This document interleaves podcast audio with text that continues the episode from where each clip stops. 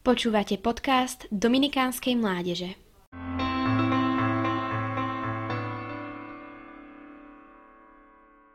Cirkev je postavená na základe apoštolov.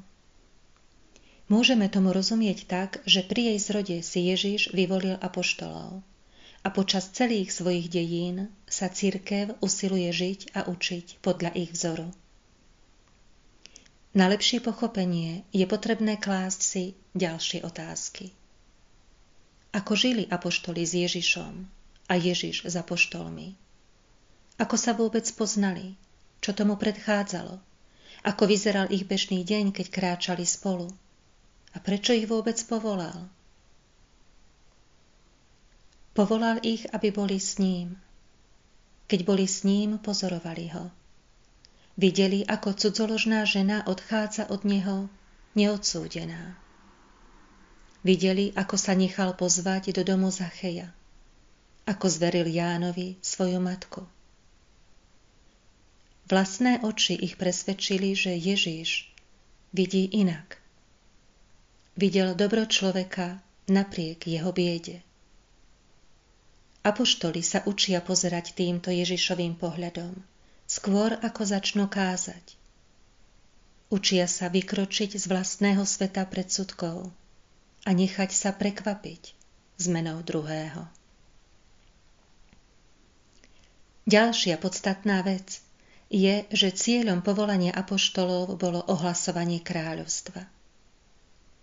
Keď bol svätý Dominik s bratom Bertrandom na ceste do Paríža, stretli skupinku nemeckých pútnikov – Dominik bol celý nešťastný, že im nemôže kázať, pretože nevedel nemecky. Povedal teda Bertrandovi. Pomodlíme sa, aby sme im rozumeli. A tak sa s nimi mohli podeliť o dobrú novinu. Je zaujímavé, píše Timothy Redcliffe, že Dominik sa nemodlil, aby Nemci rozumeli jemu, ale aby on rozumel im. Pre ohlasovanie kráľovstva je potrebné rozumieť druhým. Vstúpiť s nimi do úprimného dialógu. Naučiť sa ich jazyk viery. Aj cirkev, ktorá nesie meno apoštolov, je pozvaná najprv vidieť krásu človeka a až potom sa učiť viesť s ním dialóg. Len tak je možné rozlíšiť, čo v druhom prebúdza potenciál dobra a čo nie. Čo ho pre Božie slovo otvára a naopak, čo ho od Boha a jeho slova vzdialuje. Kresťanské povolanie je svojou povahou aj povolaním na apoštolát, hovorí katechizmus katolíckej cirkvi. Apoštoli dnešných čias nepotrebujú nutne stáť za kazateľnicami, ani písať teologické traktáty.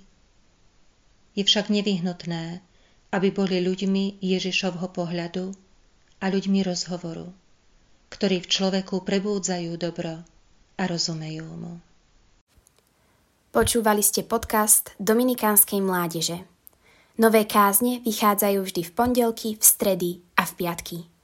Nájdete nás na našich sociálnych sieťach na Facebooku a Instagrame pod názvom Adom Dominikánska mládež.